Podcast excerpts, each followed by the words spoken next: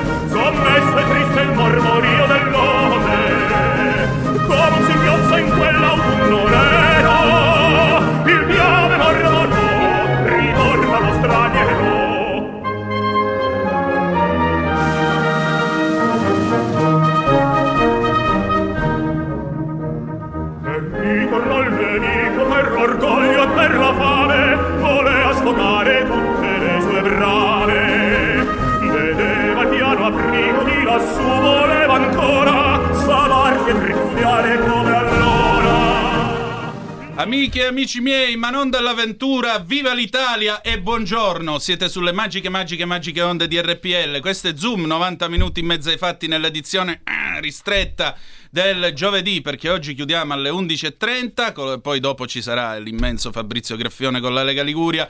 Eh, io sono ovviamente Antonino Danna e eh, ho con me le due ospiti del faccia a faccia di quest'oggi che cominciamo subito, ve le presento.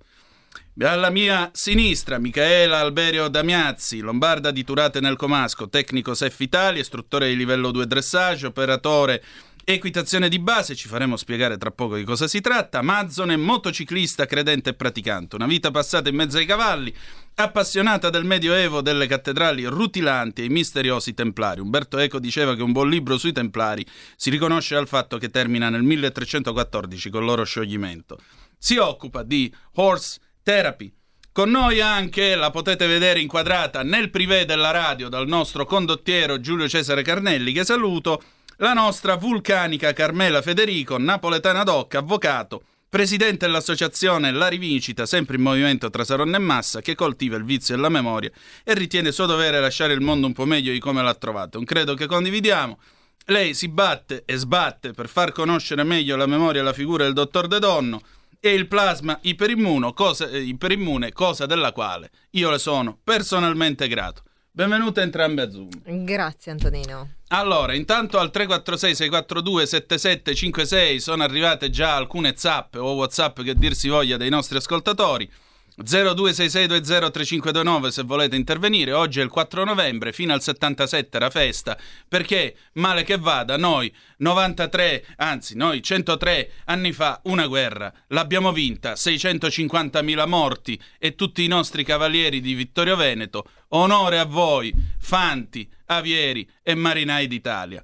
Infatti ci scrive Giacomo De Berghem, mi sono messo sull'attenti e sto guidando. No, rilassati, tanto va bene. Il Piave la cantava mio nonno e gli brillavano gli occhi, fu cavaliere di Vittorio Veneto. Mi sono commossa, grazie Mary. Mio bisnonno era pure cavaliere di Vittorio Veneto.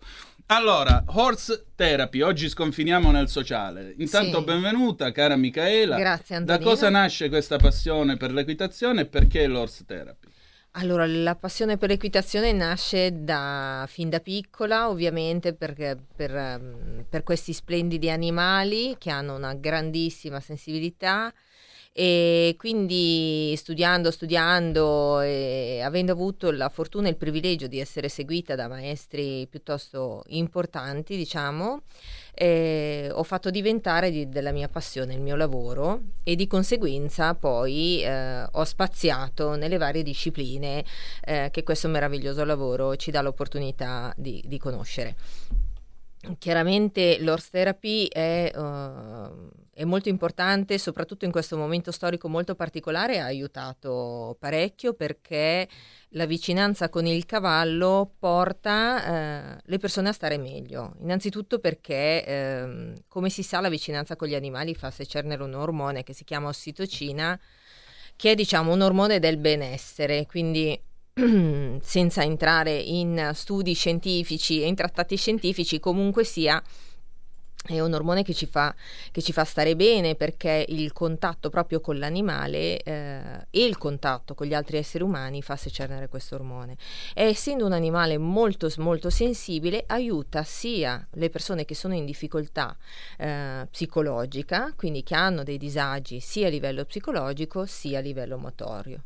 Ovviamente a livello motorio ehm, richiede l'attenzione di istruttori qualificati e per quanto riguarda invece il disagio emozionale o per quanto riguarda il disagio psicologico si può tranquillamente fare. Poi c'è la parte artistica, quindi ciò che riguarda gli spettacoli, film, il girare pubblicità e la parte atletica, agonistica, che è molto molto bella, eh, dove ovviamente si seguono le competizioni sportive. Quindi diciamo che eh, il cavallo può essere vissuto a 360 gradi a seconda del gusto, della difficoltà, del, di ciò che si vuole un po'. Eh, senti, l'uomo c'era l'uomo che sussurrava ai cavalli, e i mm, cavalli sì. invece che cosa sussurrano agli uomini? E I cavalli sussurrano tantissimo perché loro col linguaggio del corpo e con le emozioni, con le sensazioni, loro hanno un loro linguaggio eh, che bisogna imparare ad interpretare ovviamente e e loro sussurrano comunque dolcezza, tenerezza, ma allo stesso tempo impulso, sensibilità, emozione, eh, adrenalina, quindi è un animale molto completo che, eh, la cui vicinanza può farci veramente molto bene. Senti, qual è una storia di horse therapy che magari stai seguendo o che hai seguito e che ti è rimasta nel cuore? Mi è rimasta nel cuore eh, una, una, storia di horse therapy, due storie di horse therapy da entrambe le parti. Quindi una situazione di un salvataggio di un cavallo da parte di un ragazzino.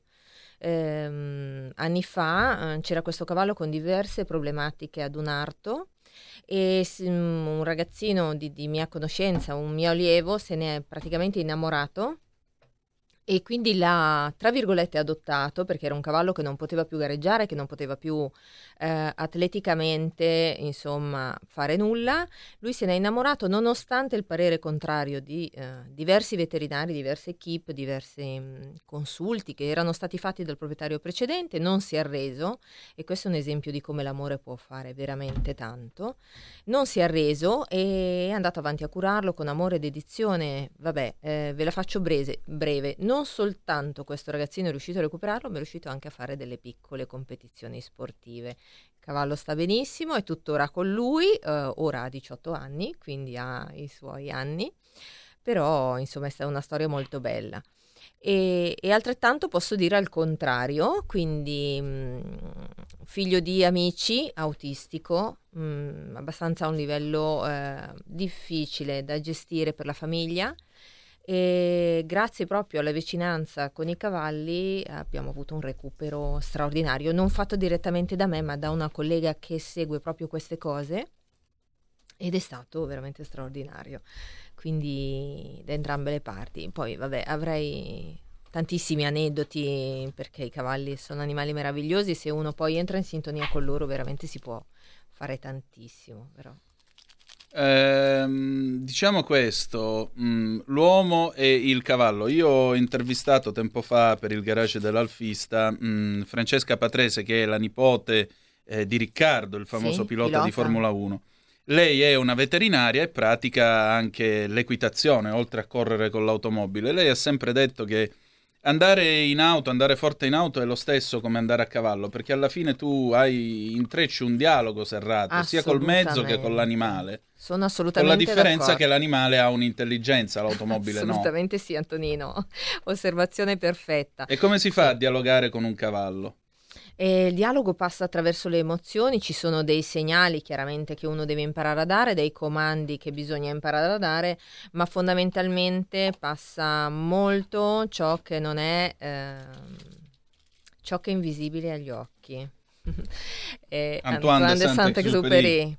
E devo dire che, che assolutamente sì, perché passa, passa proprio il discorso emozionale, corporeo di equilibri, di, mm, tanto che il nostro cavallo, se il nostro cavallo da un po' di tempo è perfettamente in grado di, di, capire la giornata che noi arriviamo da lui, che abbiamo avuto una giornata per esempio stressante, piuttosto che siamo tristi, piuttosto che... e si comporterà in maniera differente. Sono d'accordissimo con la signora Patrese, perché anch'io corro in moto a livello così ludico e, e devo dire che l'emozione è la stessa, assolutamente sì. Quindi, Meraviglioso. Sì, sì, magnifico non mettere il piede in fallo, cavallo mio cavallo. Mi torna alla memoria una uh, filastrocca da una raccolta di racconti per bambini che aveva scritto Luigi Capuana alla fine dell'Ottocento. C'era questo. Uh, c'era questa, ecco, c'era questa storia di questo, mh, mm, la raccontava mio bisnonno, è una leggenda sicula, uh, di questo tale che era follemente innamorato di una principessa e allora per mm. correre a liberarla il cavallo gli suggerisce, dice io sono un cavallo magico, se tu monti addosso a me e cominci a correre, io comincerò a sudare. Col mio sudore tu ti potrai rivestire, diventeremo invisibili e poi lui allora comincia a correre col cavallo, il cavallo suda, diventano entrambi invisibili, arrivano alla torre dove si trova questa eh, bellissima principessa e finalmente la liberano. Quando io ero bambino mio padre mi raccontava questa, Beh, questa storia, l'uomo e il storia. cavallo, sì, c'è sì. sempre qualcosa di fiabesco in un uomo che va a cavallo, non è soltanto Clint Eastwood con la retorica dell'uomo senza nome che si allontana verso eh, verso l'orizzonte come nei film di Sergio Leone. Ma è anche il principe che sveglia la principessa e arriva col cavallo bianco, no? Certo. Ogni donna credo che nel suo cuore abbia un pochettino questo, questo sogno, no? Di... Nel mio caso è color rosso Alfa Romeo, ma queste sempre cavalli sono. sempre cavalli sono. Esatto. Allora, Michaela, eh, tu fai parte dell'associazione La Rivincita, ora la, sì. potrete, la potrete vedere nel privé, la nostra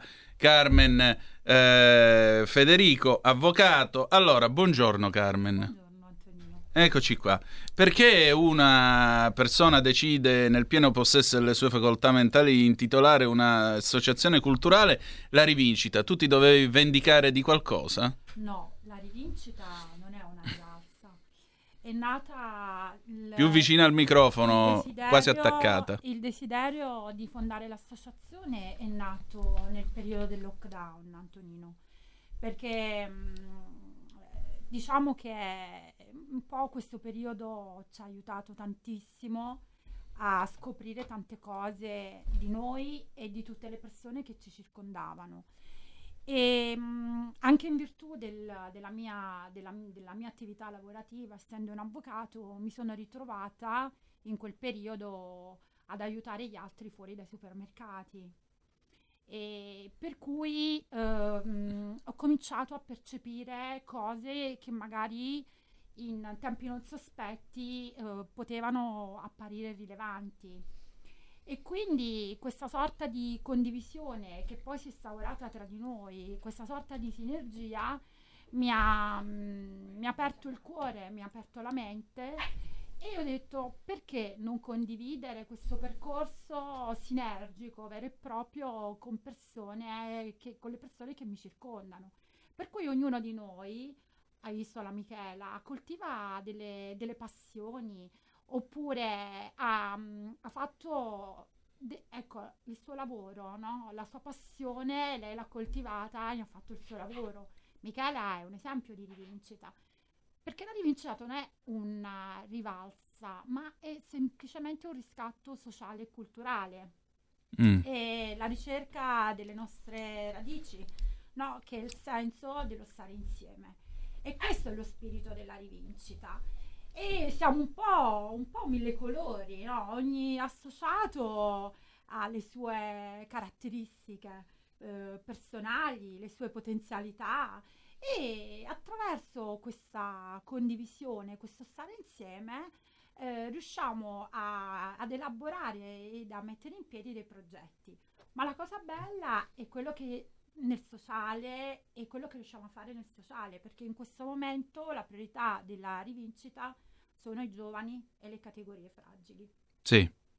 E poi un progetto che stiamo coltivando con te, che è quello di dare dignità a un medico, uno scienziato, perché Sì. comunque la terapia del plasma ha salvato tante vite umane. Come Però no? io sul punto io voglio dare spazio a te. Eh, allora, voi dovete sapere che Carmen Federico è la mia stalker di fiducia e prima che io la vada a denunziare sta comunque facendo una grande impresa. Quando è uscito il libro sul dottor De Donno, che eh, vi ricordo potete trovare su tutte le piattaforme online, sia in formato cartaceo che eh, in formato eh, elettronico, Giuseppe De Donno, il medico che guariva dal, pla- dal Covid-19 usando il plasma iperimmune, eh, scritto dal sottoscritto. Ehm, lei mi ha contattato e mi ha detto dobbiamo fare qualcosa per il dottore.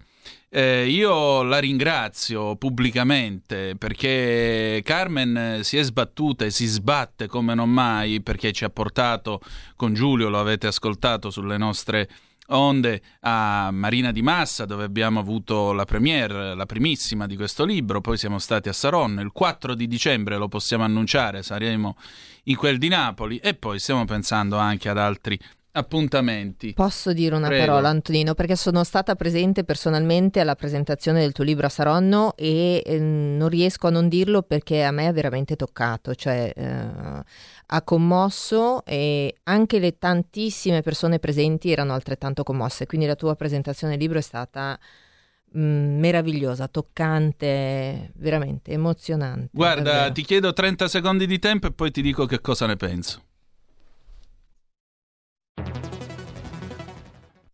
Il futuro appartiene a chi fa squadra. Le radio italiane si uniscono per giocare la partita da protagoniste. Nasce l'app Radio Player Italia. 140 stazioni in una sola rete. Scegli la tua preferita e ascolta il suono perfetto del digitale. Gratis, senza registrazione. Senza interruzioni. Compatibile con tutti i device. Le notizie, la compagnia. La musica, scelta da chi la ama, la conosce e la vive. Scarica Radio Player Italia. Il futuro batte con la radio nel cuore. Anche RPL è disponibile su Radio Player Italia.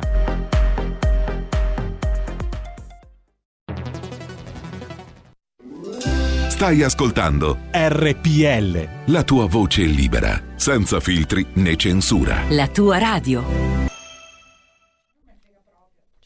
E rieccoci, siete di nuovo sulle magiche, magiche, magiche onde di RPL. Antonino Danna al microfono con voi, le nostre due gradite ospiti, Michaela Alberio Damiazzi, Amazon e motociclista praticante. Poi abbiamo con noi eh, Carmen Federico, presidente dell'associazione La Rivincita di Saronno. Michaela, allora io voglio rispondere alla tua osservazione Sì. ringraziandoti del tuo tempo e dei tuoi sentimenti.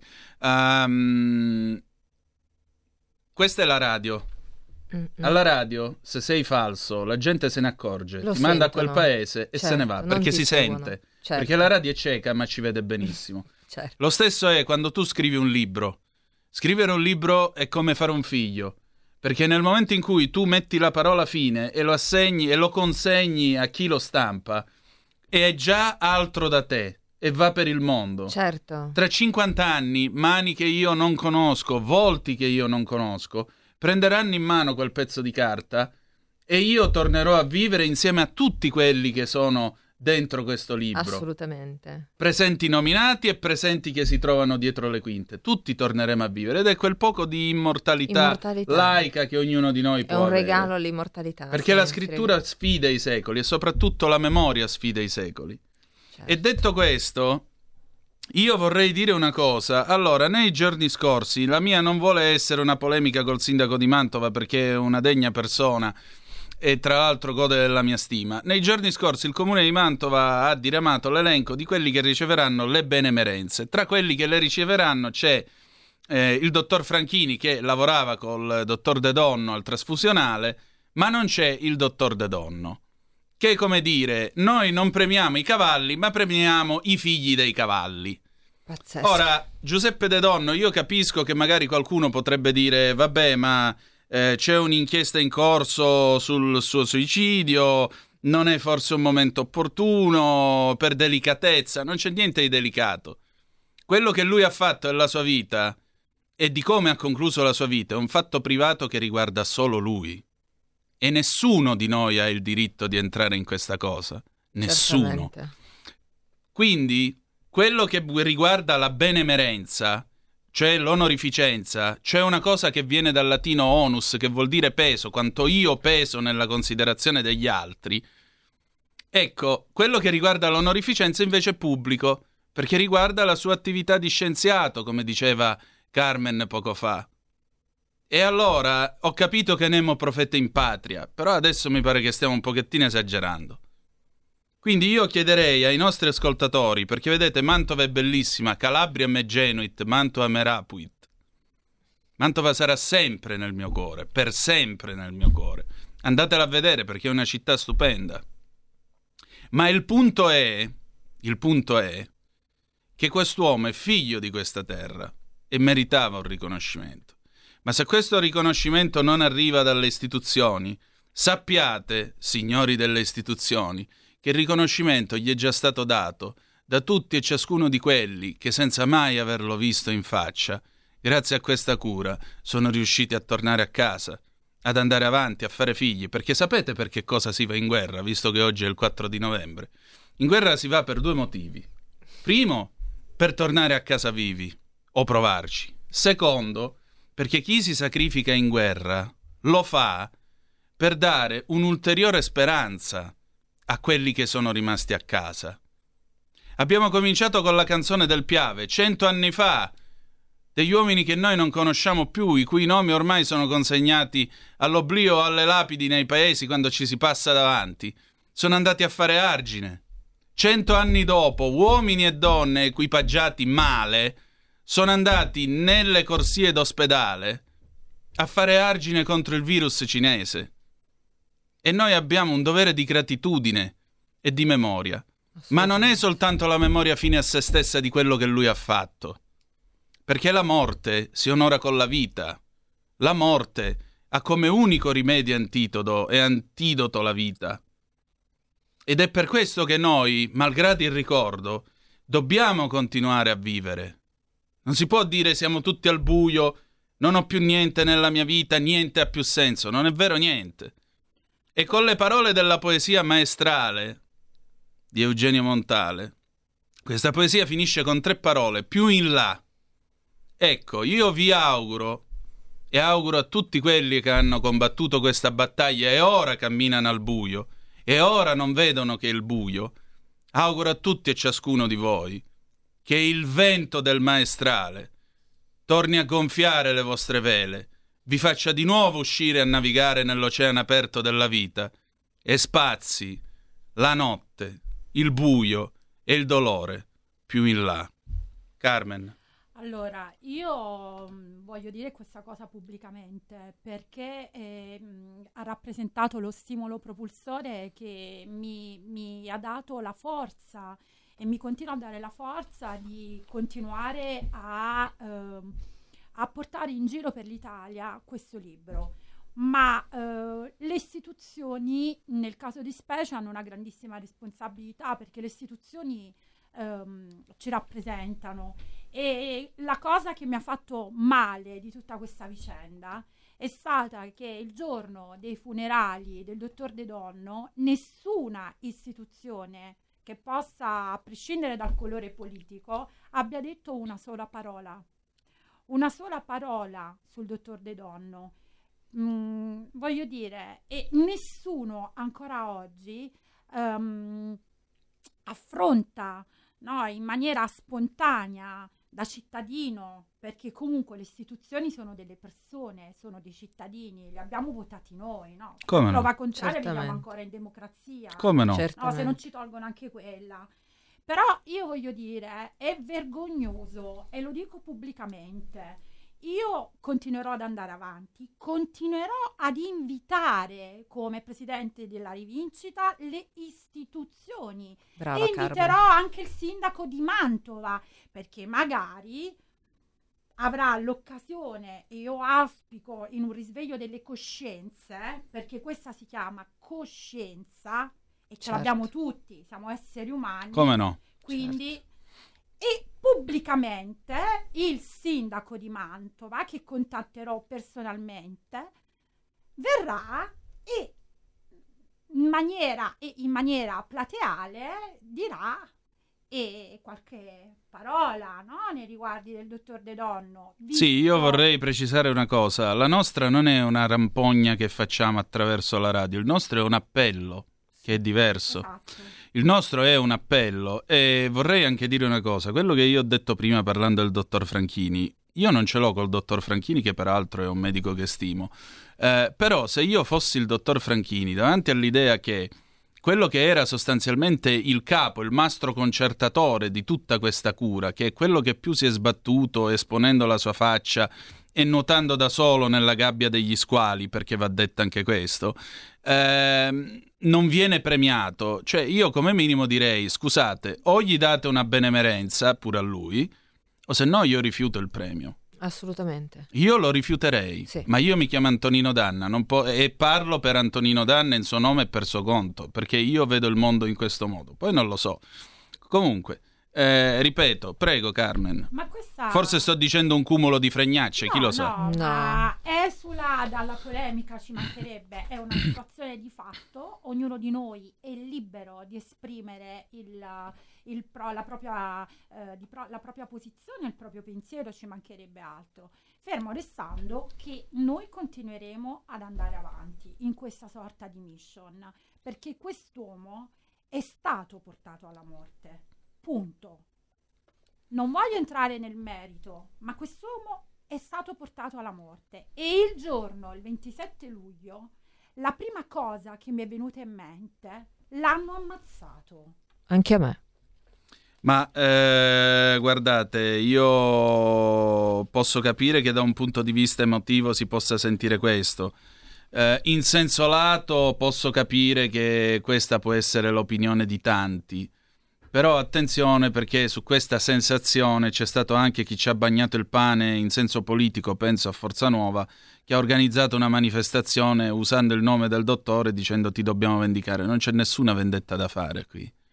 Qui c'è soltanto da riconoscere il giusto posto di uno scienziato e della sua magnifica equip in quel del Poma e in quel del San Matteo di Pavia, che furono i primi a fare argine contro il virus e che quando avevano finito la prima fase della sperimentazione, lo Stato italiano ha deciso di avviare un'altra sperimentazione a Pisa con lo stesso nome, ci hanno messo quattro mesi per trovare gli ammalati per cominciare la sperimentazione, poi alla fine, guarda caso, è venuto fuori che il plasma non funziona.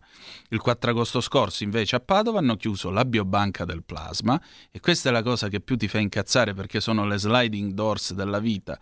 Una settimana sono 168 ore. Se De Donno fosse vissuto 168 ore di più, avrebbe potuto leggere sul Corriere del Veneto il fatto che a Padova ne hanno curati a centinaia e che molto spesso la cura del plasma veniva chiesta dai medici, quindi non da gente che ha trovato la laurea a Facebook eh, o all'Università della Vita, ma gente che ha studiato negli Atenei, che ha studiato con i professori e chiedevano di essere curati col plasma e il plasma ha funzionato, tant'è vero che Padova stava preparando uno studio per dimostrare l'efficacia ad alcune condizioni, perché non stiamo dicendo che era la panacea di tutti i mali. Stiamo dicendo che mentre in questo paese tutti impazzivamo, le ambulanze andavano e venivano e qualche idiota cantava ai balconi 132.000 morti e un suicida, Dio santo, come si fa a cantare ai balconi? Quando questo accadeva, ecco, quell'uomo, insieme alla sua gente, che resterà per tanti senza nome, ma che noi conosciamo e che ringraziamo e portiamo nel cuore, Ecco, questa gente qui hanno rappresentato la prima linea di difesa. E poi è andata come è andata. E noi vorremmo sapere dallo Stato perché questo è accaduto, Ministro Speranza. Tutto qui. Antonino, io voglio dire... Sì, di un'ultima cosa perché l'orologio purtroppo ci corre sì, appresso. Voglio, poiché eh, determinate notizie sono state strumentalmente fuorvianti, io vorrei ehm, sottolineare eh, che il dottor De Donno non va associato assolutamente ai Novax. Ecco, Questa dillo chiaro, dillo forte. Certo. evidenziare perché io mi sono documentata, mi sono documentata e il dottor De Donno è stato uno dei primi a farsi il vaccino il 22 no? dicembre del 2020. Come no? Quindi se questa notizia deve essere strumentalizzata per rendere, insomma, è chiaramente fuorviante, per dare una percezione distorta di quello che è che è stato il dottor De Donno, io questa cosa ho il dovere di sottolinearla e di ribadirla. Ecco appunto, Carmen si riferisce Brava, al fatto che nei giorni scorsi è circolata su Facebook un'indiscrezione secondo la quale si starebbe creando una sorta di CTS ombra da contrapporre a quello ufficiale e qualcuno ha proposto intitoliamolo al dottor De Donno. Lasciate stare il dottor De Donno, non tiratelo per la giacchetta. Ci sono le registrazioni dei programmi che io ho fatto insieme con Giulio Cainarca sul sito della radio in podcast, ve le potete andare a risentire. Il dottor De Donno non ha mai escluso il vaccino, non ha mai parlato contro il vaccino. Perché? Perché il vaccino è prevenzione, il plasma è cura e l'uno non escludeva l'altro. Cose differenti. Punto. C'è una telefonata, Giulio Cesare, la passiamo subito. Pronto chi è là? Pronto, buongiorno. Buongiorno.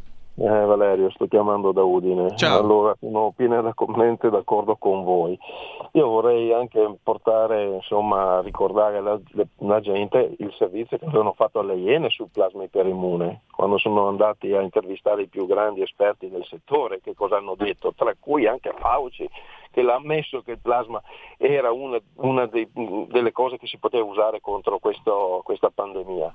E, e, poi quello che ha detto lei, eh, lei eh, non è un individualista perché lei è un generoso, praticamente molti sono solo degli individualisti, perciò non farebbero quello che ha detto lei. Eh, purtroppo ehm, l'egoismo umano arriva a questo e anche, e anche a peggio perché pur di far soldi e di mh, accapararsi diciamo, un benessere personale, eh, la gente passa sopra le vite degli altri. E tutto questo qua che sta succedendo, ma quante cose non stanno quadrando? Tantissime, perché i media sono talmente schierati solo da una parte, ormai sembra che quella sia la strada, l'unica strada, ma le, le, le, cure, le cure, precoci non, non, si sono tenute conto, come hanno fatto esattamente col discorso del plasma iperimmune, se lo dai a un terminale e non lo rimetti in vita, è ovvio che non funziona.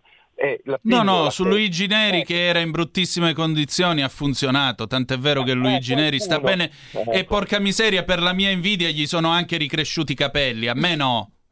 Sì, lei. Allora, è un'altra cosa, guardate adesso la nuova pillola, quella che costa la, la scatoletta 700-800 euro, cosa hanno detto? Hanno detto che bisogna darla nei primi 5 giorni, ma come? Ma come? Mi chiedo io, ma la gente non si fa queste domande, ma come? Le, le, le, le, cure precoci non servivano e non sono valide, mentre la pastiglia che costa 800 euro, se non la dai nei primi 5 giorni, non serve a niente. Oddio.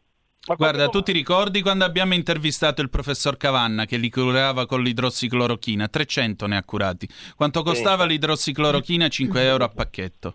Certo, è un'altra cura che sembra che abbia funzionato perché a Udine qua ha funzionato, hanno tirato fuori sei persone dalla terapia intensiva eh, con l'autoemozonoterapia, anche quella. Ma allora ci sono le cure. È vero che questa cosa è pericolosa, è vero che esiste, ma ci sono le cure. Se uno viene curato nei modi, nei tempi giusti, eh, riesce a farcela. Poi come tutte le influenze che succedono, eh, ci sono anche i morti, perché ovviamente se uno comincia ad avere eh, più patologie eh, ehm, e, altri problemi, che, che, magari anche un ritardo, perché a me mi hanno preso una volta con la polmonite anni fa, che penso che se ritardava a, a trovarmela magari rischiavo anch'io la pelle, ma questo succede. Ma allora tutto questo non si può, come mai i media parlano sempre solo in una direzione? Guarda, qua noi abbiamo parlato in tutte le direzioni, parlando con i medici, quelli veri, non con quelli che venivano a dire che col vaccino pigliavi il 5G. Quindi eh, crediamo di aver fatto il nostro dovere di informazione. Un giorno Dio ci giudicherà anche per questo e ci ha già, ha già giudicato il nostro uditorio, i nostri ascoltatori. Ma detto questo, guarda, io ti ringrazio per la tua telefonata perché eh, purtroppo l'orologio mi corre dietro. Ti dico questo, eh, l'importante nella vita, sapete qual è la domanda più pericolosa che voi potete porre a qualcuno? Eh? Perché? Ecco, i casini cominciano quando cominci a chiedere perché. E noi chiediamo perché. Tutto qua. Questo libro è stato scritto per chiedere perché e vogliamo sapere perché. E un domani, se questo partito, se questa coalizione vincerà le elezioni, ci vorrà una commissione di inchiesta che appuri gli errori che sono stati fatti e sulla base di questo tragga ammaestramento da ciò che è stato, perché la storia, la storia è maestra di vita e meditate che ciò è stato e ripetetelo anche ai vostri figli, ha detto qualcuno, dell'olocausto, il dramma vero e non le cazzate di chi sfila facendo finta o vestendosi da, da, da deportato di Auschwitz. Vergogna. Io voglio ringraziare le nostre due ospiti, grazie Carmen. Grazie a te Antonino. Grazie, grazie Michaela, te, spero Antonino. di non aver sproloquiato troppo, insomma spero vi siate trovate bene. Benissimo. Benissimo. Abbiamo avuto anche il momento del caffè perché qua noi siamo il bar della radio alle 10.35, figurate. Il salotto, il salotto lo trovate più tardi con Alessandra Mori alle 16.30. Quindi, e però, salutiamo. Mentre salutiamo, mentre Salutiamo. Pellegrin è la biblioteca, la libreria, perché lui è l'uomo della cultura, l'uomo più acculturato di tutta questa radio, un uomo che è un genio.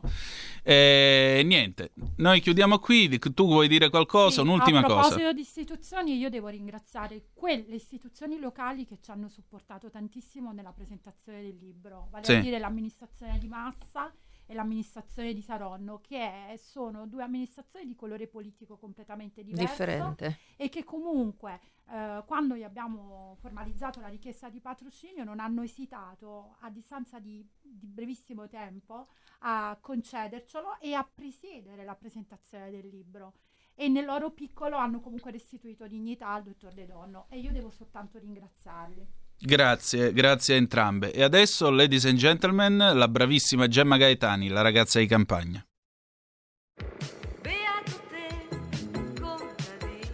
La ragazza di campagna con Gemma Gaetani.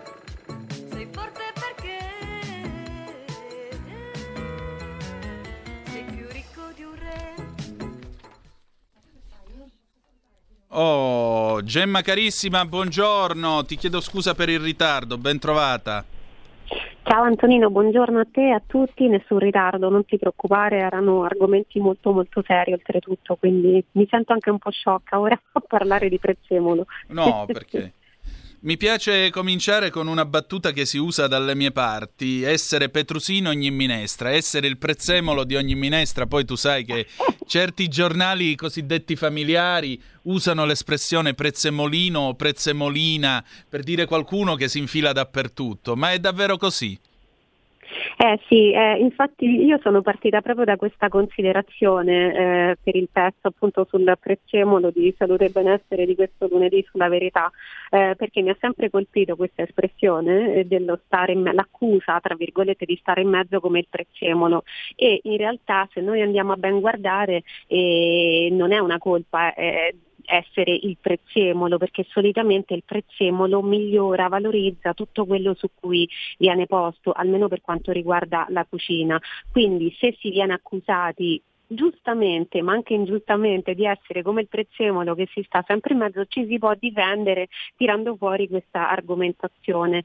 E come sai, quando appunto la scienza, che oggi è tanto diciamo eh, ridicolmente sacralizzata da alcuni, Sì. perché io quando vi asco- ascolto comunque anche le cose che dici tu, cioè penso che bisogna assolutamente aver eh, rispetto della scienza che ci salva, ci aiuta in tantissime cose, però penso anche che non bisogna cadere in quella sacralizzazione ridicola che vedo fare Sì, a volte in direi. televisione, sì, sinceramente, eh, ecco, sinceramente no, però oltretutto mh, questo mi fa venire in mente che le nostre mamme, nonne, bisnonne, antenati, eccetera, in realtà erano empiricamente scientifici, cioè loro sapevano tantissime cose, non perché glielo avesse detto Burioni, ma perché lo scoprivano facendo. E per esempio il prezzemolo è un'erba così diffusa perché ha tantissime ehm, eh, proprietà che sono molto utili in cucina.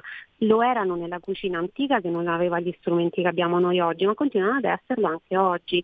Per esempio, perché si mette un pochino di prezzemolo nell'impasto delle polpette, in particolar modo di carne, così come l'aglio, anche, oppure si mette, si spolverizza per dire una pasta, di solito quella alle vongole, con del prezzemolo fresco, perché il prezzemolo è antibatterico, antimicrobico e questo permetteva, diciamo, di mangiare con più sicurezza la carne che in passato non poteva essere conservata come facciamo noi oggi con i nostri Certo. frigoriferi, con, con la- la- l'aggiornamento sul cellulare della temperatura di ogni ripiano. E, per esempio un'altra cosa è che addirittura gli antichi romani lo usavano per deodorare l'alito dopo aver mangiato aglio e cipolla e- ed è anche questo il motivo per cui finisce per esempio sul piatto di pasta con pesce perché eh, diciamo, la freschezza del pesce in passato non era garantitissima, il pesce comunque ha un odore particolare, quindi per diciamo, neutralizzare un po' tutti questi odori si usava il prezzemolo che ha anche una funzione assolutamente deodorante. Poi ce l'ha anche digestiva per esempio, quindi si può addirittura masticare qualche fogliolina di prezzemolo prima dei pasti o anche dopo, non solo eh, se si è consumato aglio o cipolla per deodorare, ma anche se abbiamo fatto un pasto molto molto abbondante perché aiuta anche a eh, digerire. Un altro effetto molto interessante è quello di eh, antinfiammatorio, in particolar modo per le questioni vescicali. Quindi se eh, si ha per esempio un piccolo problema di cistite, si può eh, fare un decotto al giorno di foglie di prezzemolo. Per un decotto in 250 ml di acqua bastano un grammo e mezzo di foglie di prezzemolo fresche o secche uguale, anche se fresca è sempre meglio, eh, e all'incirca un cucchiaio contiene 3,8 grammi, quindi per avere un grammo e mezzo dobbiamo considerare più o meno un cucchiaino. Qui arriviamo però poi all'aspetto negativo del prezzemolo, negativo per tante ragioni, anche per chi è cattolico, appunto è credente, insomma magari è una parte eh, sgradevole, però è eh, diciamo da conoscere. Il prezzemolo contiene questo principio attivo che si chiama apiolo eh, e, che, e costituisce il suo olio essenziale. Eh, in passato il prezzemolo veniva usato in pratica per abortire clandestinamente, sì. artigianalmente, con il fai da te. E che cosa si faceva? Si doveva estrarre però una grande quantità di apiolo, quindi si facevano dei decotti o con poca acqua e tanto, tanto, tantissimo prezzemolo, oppure si eh, beveva, e eh, quindi veniva fuori un decotto super concentrato e molto ricco di apiolo, oppure si bevevano tante, no, tanti decotti di normale eh, dosaggio di prezzemolo. Che cosa succedeva? Siccome eh, allora, l'apiolo che cosa fa? Interviene sulle pareti uterine, quindi se eh, per esempio eh, si vuole aiutare diciamo, la comparsa del ciclo mestruale, eh, si può per esempio bere un decotto di prezzemolo. Se si vuole anche, diciamo, um, um, come possiamo dire, calmare un pochino le contrazioni, eh, si può, intervenendo appunto sulla muscolatura uterina, si può fare la stessa cosa. In piccole microscopiche dosi, l'apiolo in realtà va a intervenire sull'utero però in maniera molto gentile. Invece, esasperando questo effetto dell'apiolo, quindi assumendo tantissimo apiolo, che cosa succede? Che eh, l'utero della donna incinta incinta si contrae spasmodicamente e procura l'aborto, oltre a intossicare soprattutto a livello di eh, reni, fegato e così via. E quindi quando si eh, diciamo, interveniva in questo modo per abortire eh, con il metodo diciamo, fai da te, in questo modo si rischiava anche la morte. Questo ha dato luogo poi ad una leggenda, il prezzemolo è considerato per esempio l'erba del diavolo da alcune parti, un po' anche per questo motivo, ma ha dato vita diciamo, a una leggenda che è ancora una credenza popolare, cioè che il prezzemolo a contatto con l'acqua intossichi quest'acqua, certo. cosa che non è a meno che noi appunto non facciamo un decotto con un quintale di prezzemolo, cosa che ovviamente non faremo, non facciamo. Pensa, Però stava nel libro di medicina legale il decotto del prezzemolo come abortivo, ce lo facevano studiare in medicina legale, niente di meno. Perché sì, pot- sì, perché... Eh, pericolosissimo. Sì. È molto pericoloso, infatti chi, cioè, se uno non lo sa allora bisogna stare un pochino attenti, cioè uno magari dice ora mi faccio un pesto di prezzemolo, so, ho questi 300 grammi di prezzemolo, mi faccio un bel pesto, no, perché col basilico lo puoi fare, il prezzemolo va, va assunto a piccole dosi. Allora a piccole dosi ci va bene, in grosse dosi, sia esso consumato così come decotto oppure proprio mangiato nella forma magari di un pesto, a grandi dosi assolutamente no, bisogna fare attenzione, perciò bisogna eh, diciamo, conoscere anche eh, la storia del passato, vedi se uno non conoscesse questo uso è alimentare in un certo senso medico del prezzemolo del passato non potrebbe saperlo ed è effettivamente anche il motivo per cui per alcuni il prezzemolo pur essendo d'aiuto nella digestione in realtà risulta eh, indigesto. Ci sono delle persone che comunque lo, lo digeriscono male probabilmente perché sono sensibili all'apiolo. Quindi queste sono cose molto, molto importanti da sapere anche perché questo petrosino, eh, come lo chiami tu, comunque è una eh, delle eh, erbe da cucina più diffuse, lo troviamo sempre, è di stagione ormai sempre, lo troviamo già bello confezionato al supermercato e penso che come me tanti insomma, lo, eh, lo, lo comprino. E se ci chiediamo perché, io per esempio a volte mi sono chiesta ma perché sugli spaghetti alle vongole ci mettono sempre questa, cioè questa spolverizzata di foglie foglioline di prezzemolo, in realtà serve a quello, cioè ci aiuta a digerire questo piatto di pasta che comunque non è leggerissimo e ci profuma un pochino anche l'alito. Tra l'altro il prezzemolo ehm, contiene anche eugenolo che sembra che aiuti a ridurre gli zuccheri nel sangue dei diabetici. Quindi anche sapere questa cosa è interessante perché pure se non siamo diabetici ricordiamoci che aggiungendo due o tre foglie di prezzemolo spezzettate sopra una pasta noi eh, ne riduciamo riduciamo, eh, eh, la, riduciamo l'assorbimento degli zuccheri da parte del sangue, degli zuccheri che in questo caso sono complessi, però sempre zuccheri sono. Certo, Gemma, senti, noi abbiamo ancora un minuto. Intanto io vi invito a seguire Gemma non solo il lunedì sulle colonne della verità, ma anche eh, sabato alle 11 con il suo Una gemma in cucina. Vo- stavolta però non spoileriamo la puntata di sabato, mi voglio tenere la sorpresa. Ti voglio dire, ho trovato molto interessante, diciamo per motivi personali, perché uno spie- ero uno spietato consumatore di bollito piemontese, la ricetta del famoso bagnette verde.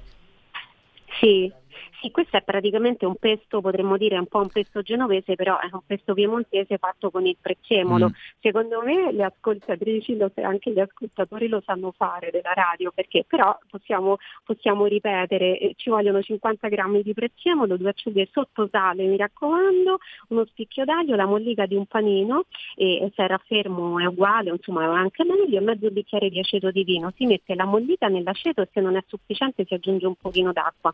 Nel frattempo tempo si passa appunto sotto la, ehm, la, la, mezzaluna, il prezzemolo, eh, lo spicchio d'aglio deve essere fatto a mano, non si deve fare con, con, il frullatore perché l'aglio deve rimanere in tocchetti visibili.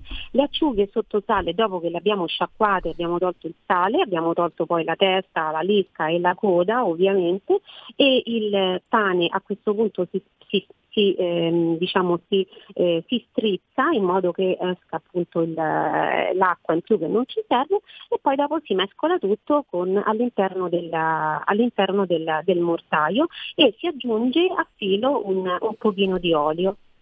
Benissimo. All'incirca un mezzo bicchiere, direi un massimo un mezzo bicchiere di olio e si ottiene questo, questa specie di pesto alla genovese eh, che però appunto è un po' diverso, l'abbiamo detto anche prima, perché il prezzemolo è più particolare rispetto al basilico, è più delicato, diciamo, l'assunzione del, del, prezzemolo è un po' più delicata, va fatta con attenzione e quindi il bagnè verde effettivamente è perfetto sopra il bollito, ma io so che in Piemonte ci eh, pucciano o ci eh, diciamo, decorano molte altre cose, dalle uova sode, le patate lesse che effettivamente devono essere, sono buonissime con il bagnè sopra, o anche semplicemente il pane sopra una fetta di pane mettono un pochino di bagnè verde, due filetti di acciughe e, ed è, mi è sembrata questa una versione piemontese di un altro classico, grande classico del nord che è il famoso eh, pane, burro e alici.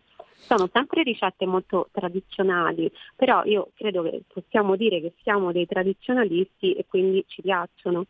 Ok, Gemma, io ti ringrazio molto anche questo giovedì per il tuo intervento e ti ringrazio molto come sempre per questo spazio dove si fa cultura. Grazie davvero.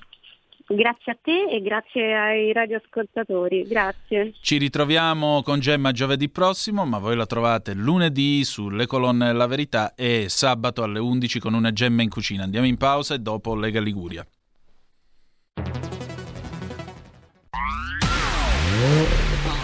Auto nuova fiammante col suono nuovo. È il DAB Plus che si sente a tuono. La provi e senti subito com'è che va. DAB Plus e la tua radio migliorerà. Digital Radio Il suono perfetto. DAB Plus. Anche RPL, la tua radio, è in Digital Radio Stai ascoltando RPL. La tua voce libera, senza filtri né censura. La tua radio. E dal bagnetto verde del eh, Piemonte noi attraversiamo l'Appennino, passiamo il piano orizzontale dei Giovi lungo la ferrovia, scendiamo giù per Mignanego e arriviamo finalmente in centro a Genova dove c'è il nostro immenso Fabrizio Graffione che saluto per la Lega Liguria e gli cedo la linea. Ciao Fabrizio, buon lavoro. Ciao a tutti, buona giornata da Genova e dalla Liguria. Ho sentito la parolina pesto alla genovese, mi raccomando, non facciamo sacrilegi, eh? Prezzemolo niente nel pesto alla genovese, eh? mi raccomando. Solo il nostro basilico, quello di Genova Fra oppure della Liguria alternativamente. Passiamo subito alle cose più politiche, diciamo così, sul nostro territorio e eh, ci dovrebbe essere subito in linea il nostro capogruppo regionale Stefano Mai. Ciao Stefano, ci sei? Eccolo, sì ci sono, ciao Fabrizio, buongiorno a tutti. Ciao, dove ti trovi in questo momento Ste? Sono in ufficio a Genova che stiamo lavorando a delle proposte molto importanti per la nostra terra.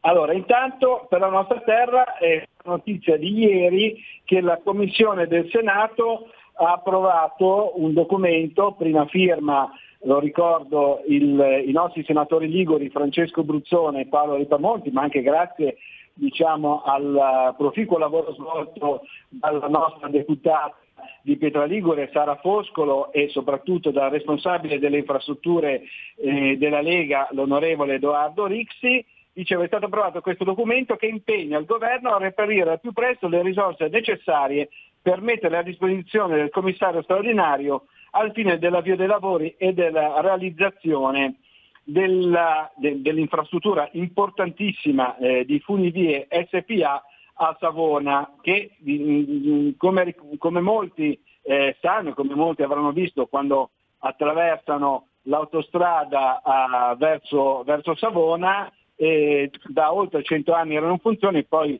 eh, si sono blocca- bloccate, queste funivie trasportano principalmente il carbone, ossia le rinfuse dal porto di Savona.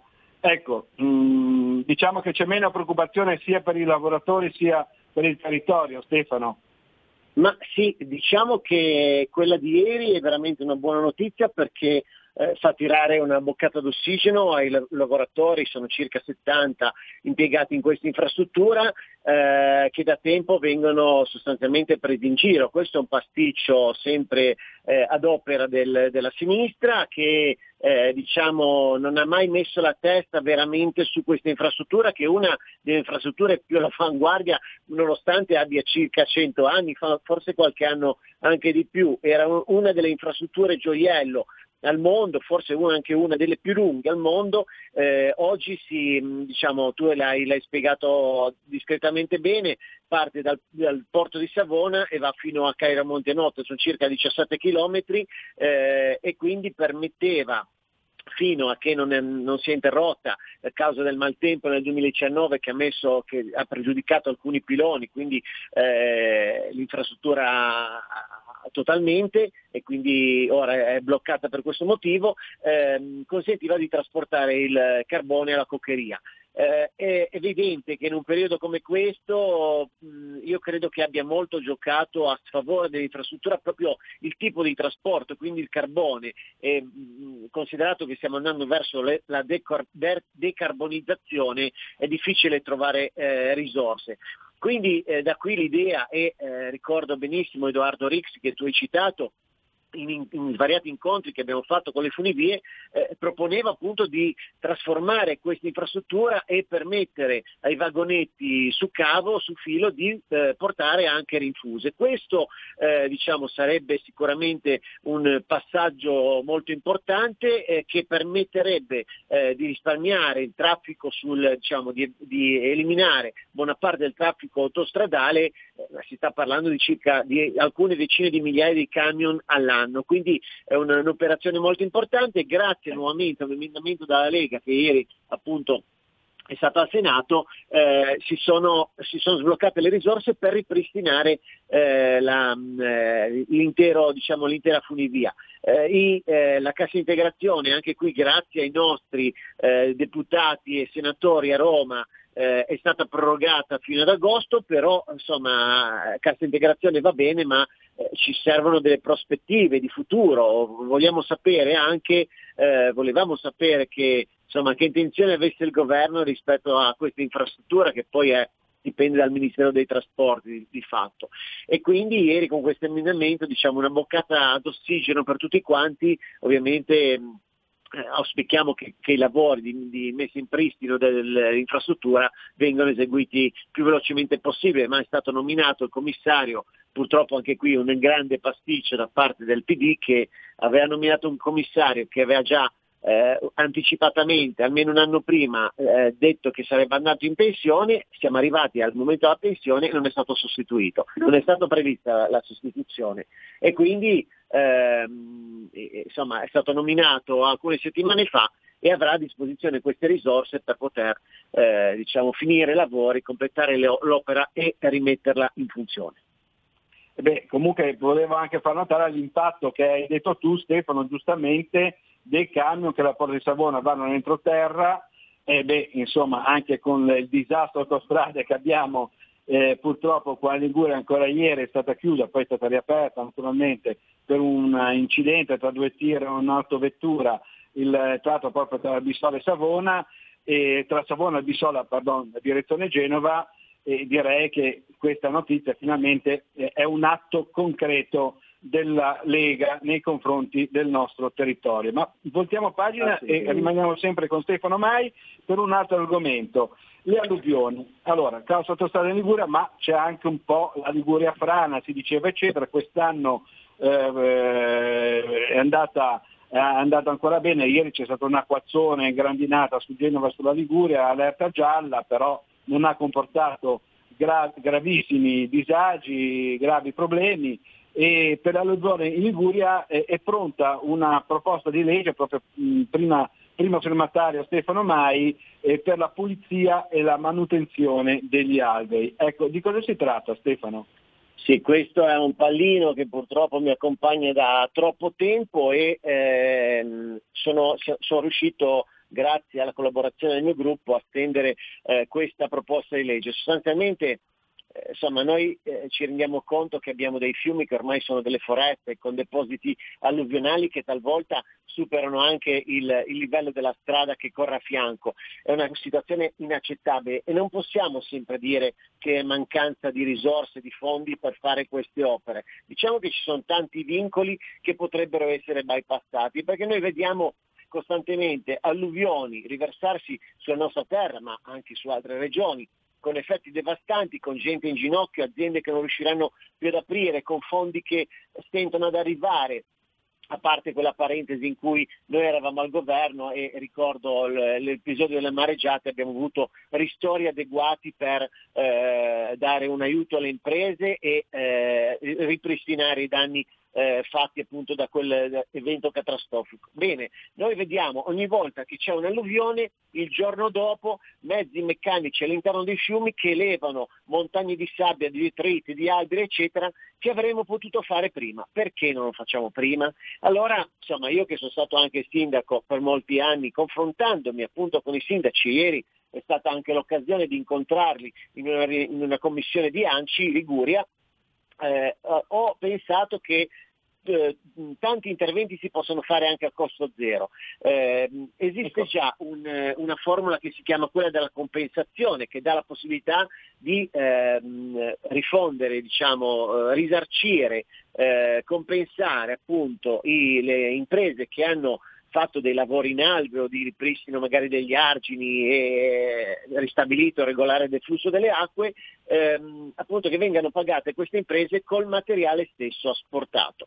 Però questa norma, benché esista, non era applicabile per, eh, eh, di fatto non era conveniente per le imprese. Quindi io ho voluto definire meglio appunto questo concetto di compensazione per farlo utilizzare con maggior sistematicità. Quindi di fatto questa legge non fa altro che dare più potere ai sindaci, eliminare tante autorizzazioni che a volte ci sembrano ehm, eh, incredibilmente eh, diciamo, inspiegabili, eh, perché non è possibile chiedere un'autorizzazione per tagliare delle piante che sono cresciute all'interno dell'alveo oppure per levare montagne di sabbia e di sassi che si sono depositati a seguito di un'alluvione. Non è possibile chiedere autorizzazioni e aspettare dei mesi per farle o progetti e quant'altro. Tutto quello che ha portato, quello che è il deposito alluvionale, tutto quello che è nato all'interno dell'alveo deve essere asportato senza tanti problemi. Quindi questo è quello che è la logica della legge, ovviamente quindi è una uh, semplificazione, quindi ampliamo il concetto di semplificazione, definiamo alcuno, uh, meglio alcuni concetti e diamo più potere ai sindaci. Poi ovviamente chiediamo anche alla Regione di uh, stabilire entro un entro sei mesi dall'approvazione della legge un piano eh, ove individuare i tratti da eh, sistemare, da, mettere, da, ripristinare sostanzialmente per garantire il eh, deflusso del, insomma, la sezione di deflusso dell'alveo. E questo è, insomma, ieri dalla discussione che abbiamo avuto con ci, eh, circa 50 sindaci che si sono collegati in videoconferenza, diciamo, è, un, è, una norma molto attesa e quindi speriamo che possa avere un percorso fluido e molto veloce perché questi interventi all'interno dei fiumi non sono più rimandabili direi che è un atto diciamo, di prevenzione nei confronti del territorio da attuare diciamo, il più presto possibile. Contestualmente però volevo ricordare che il gruppo della Lega ha anche eh, depositato un ordine del giorno per chiedere al governo che tutte le lavorazioni legate alla manutenzione degli alberi vengano esentate dall'IVA e anche questo mi sembra un atto Esatto, buon senso. questo- esatto, perché questo è un altro impedimento perché con la formula della compensazione eh, sostanzialmente eh, tanto non è già conveniente adesso, in più le imprese dovrebbero pagare eh, il 20% sull'intero importo del progetto, che è un progetto fatto a costo zero, però deve essere contabilizzato. E quindi l'IVA deve essere comunque versata. Ed è, è ovviamente impraticabile, quindi noi è vero che qualcuno dirà sì, però eh, state regalando della sabbia eh, e non fate pagare nulla. Non è esattamente così. Noi chiediamo alle imprese di aiutarci a mettere in, eh, a mettere in sicurezza il territorio. Non vogliamo più vedere alluvioni devastanti, non facciamogli pagare l'IVA su quello che vanno a fare, altrimenti è un Eh, lavoro certo. che diventa antieconomico per le imprese. Chiarissimo, ti ringraziamo, ti dobbiamo salutare che abbiamo il prossimo ospite. Allora Ciao a ti- tutti, buona giornata. Ciao, buona giornata e buon lavoro al nostro capogruppo regionale Stefano Mai. Grazie ancora, passiamo al nostro secondo ospite della mattinata che è il consigliere comunale e vice capogruppo eh, in comune a Genova, Davide Rossi, che dovrebbe essere già in linea. Ciao Davide. Ma buongiorno a tutti. Ciao, dove ti trovi in questo momento Davide? Dove sei? Sono a Tursi, sono a Tursi perché sto preparando praticamente il consiglio comunale che inizierà alle 2. Perfetto. Allora, tu sei eh, diciamo, andato un po' su tutti i giornali per un'iniziativa che ha fatto discutere qua a Genova molto, cioè la rimozione delle eh, cabine telefoniche e in particolare quella di Piazza Vittorio Veneto, Santa D'Arena, tu sei stato consigliere municipale del Genova Ovest, ossia di quel territorio San Pa- eh, di San Pier d'Arena che è diciamo, un territorio molto difficile sia per eh, quanto riguarda diciamo, i migranti sia un po' per il decoro. Ecco. Eh, come ti è venuta in mente questa eh, richiesta di rimuovere la cabina telefonica di Piazza Vittorio Veneto e le altre che poi tra l'altro è stata rimossa, no? Si trovava in Assolutamente stato sì. di abbandono e degrado. Certo, perché eh, la richiesta veniva dal territorio, veniva dalle tante attività commerciali che insistono su Piazza Vittorio Veneto, ma anche su altre zone della città, perché comunque è un problema che è molto simile da Voltre Nervi. Ci sono molte piazze che sono anche state riqualificate dove sono stati spesi dei, dei soldini, del denaro pubblico per, eh, per metterle a posto, ma purtroppo a causa di queste cabine telefoniche che molto spesso sono anche eh, non funzionanti, eh, il degrado rimane perché diventano dei dormitori, molto spesso quelle di Piazza Montano, tanto prima nel- sul, sul centro-ovest, diventano zona di spaccio, vengono occultate le sostanze che poi vengono vendute o diventano urinatoi, pensa a quella che c'è a Nervi in via delle Palme, tra l'altro in una via pregevole. Insomma, eh, diventa difficile magari affrontare dei progetti di riqualificazione Ecco, urbana. Scusami, hai detto che diventano, diventano praticamente dei VC pubblici a cielo aperto, giacigli per senza tetto e uffici per gli spacciatori di droga. È così? Ed è proprio così, ed è una segnalazione tra l'altro che veniva anche dalle stesse forze dell'ordine del territorio, penso alla locale piuttosto che alla Polizia di Stato, che ci chiedevano appunto, ce l'hanno chiesto diverse situazioni anche nel corso degli anni passati di, di trovare una soluzione. Sono contento che attraverso questo documento che ho portato in Consiglio Comunale la settimana scorsa, un percorso insieme all'ente gestore, che poi è Telecom, eh, si è attivato a far sì che appunto queste, queste cabine vengano sostituite con eh, quelle che non prevedono, diciamo, con telefoni che non prevedono la cabina e quindi eh, più funzionali anche nell'arredo urbano e nello stesso tempo vengano rimosse quelle che sono oggettivamente eh, fonte di degrado perché molto spesso sono anche, sono anche in condizioni indecenti con i vetri spaccati e, e emanano anche cattivi odori. Quindi bisogna, se un progetto di riqualificazione deve esserci in tutti i quartieri, deve anche tenere conto di queste piccole sfumature che possono poi diventare problematiche da un punto di vista generale e complessivo. Benissimo, allora ti ringraziamo e, e passiamo subito al nostro terzo ospite della mattinata che è Alessio Piana, consigliere regionale e presidente della terza commissione attività produttive che dovrebbe aspettarci in linea in questo momento e ti ringraziamo e ti auguriamo buon lavoro. Grazie Quando c'è il Consiglio Comunale oggi pomeriggio? Oggi alle 14, assolutamente sì, sarà un consiglio molto importante per tante tematiche che riguarderanno il futuro della nostra città. Perfetto, grazie ancora al nostro vice capogruppo al comune di Genova, Davide Rossi. Ti ringraziamo, buona giornata. Grazie ciao, a voi. Grazie a voi. Ciao, ciao, ciao, ciao. E passiamo subito come prima al nostro consigliere regionale Alessio Piana, presidente della terza commissione attività produttive che dovrebbe essere in linea. Ciao Alessio, ci sei?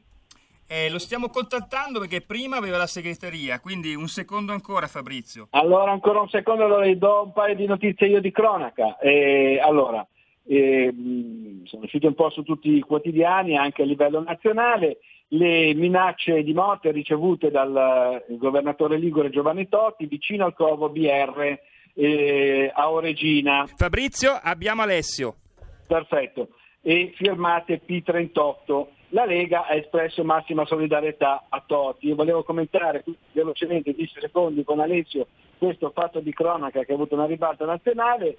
Ci sei Alessio, sei in linea?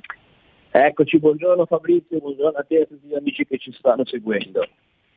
Ciao, buongiorno, se avvicini più il microfono alla bocca e parli un po' più forte ti sentiamo meglio. Dicevo, le minacce di morte a Totti vicino al covo delle Brigate Rosse a Genova o Regina firmate P38. La Lega ha espresso subito, ha fatto un comunicato ufficiale mh, spiegando che in una democrazia non ci può essere spazio per violenza e intimidazioni ha espresso massima solidarietà al governatore Ligure Giovanni Toti.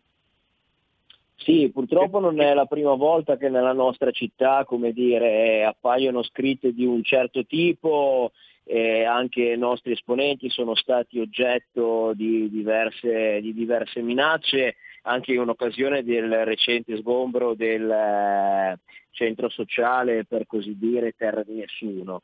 Eh, questa volta è stata presa di mira la figura del Presidente con, come ricordavi, eh, un riferimento anche esplicito ad anni bui che abbiamo vissuto proprio nella nostra città e proprio in prossimità eh, del, del, covo che era stato individuato e nel quale appunto eh, come dire, c'è sempre stata questa forte attività eh, da parte dei brigatisti. È evidente che eh, questo clima di odio e di violenza va stigmatizzato e vanno anche come dire, perseguiti con fermezza coloro che eh, compiono questi, questi, gravi gesti eh, intimidatori. Sicuramente noi non eh, ci facciamo spaventare, così come non si farà spaventare il Presidente della Regione, è evidente che però insomma, il clima eh, è, è quanto, quanto, mai teso e quindi è necessario alzare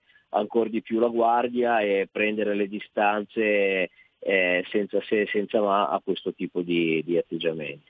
Eh, si è dato veramente tanto che il Ministero dell'Interno ha disposto la scorta per il governatore Ligure Toti. Ma rimaniamo sempre a Genova, cambiando pagina e passiamo a un quartiere, un altro, abbiamo parlato prima di Santa D'Arena, un altro quartiere che è Begato, un quartiere popolare di Genova, eh, dove sono state battute le case popolari, la diga, famosa diga di, di Begato, famosa perlomeno qui a Genova, e, e si è avviato un percorso eh, intitolato Restart Begato. Ecco, è stato fermato sì, una cosa che, che ci riempie che ci riempie di orgoglio perché l'abbiamo seguita da vicino sia a livello comunale che a livello regionale ed è un ottimo esempio di sinergia eh, interistituzionale tra tutti gli enti eh, che sono coinvolti. Ed è un esempio, mi fa piacere come dire, eh, condividerlo con gli amici anche attraverso il canale di Radio Padania, eh, di come i cosiddetti quartieri ghetto,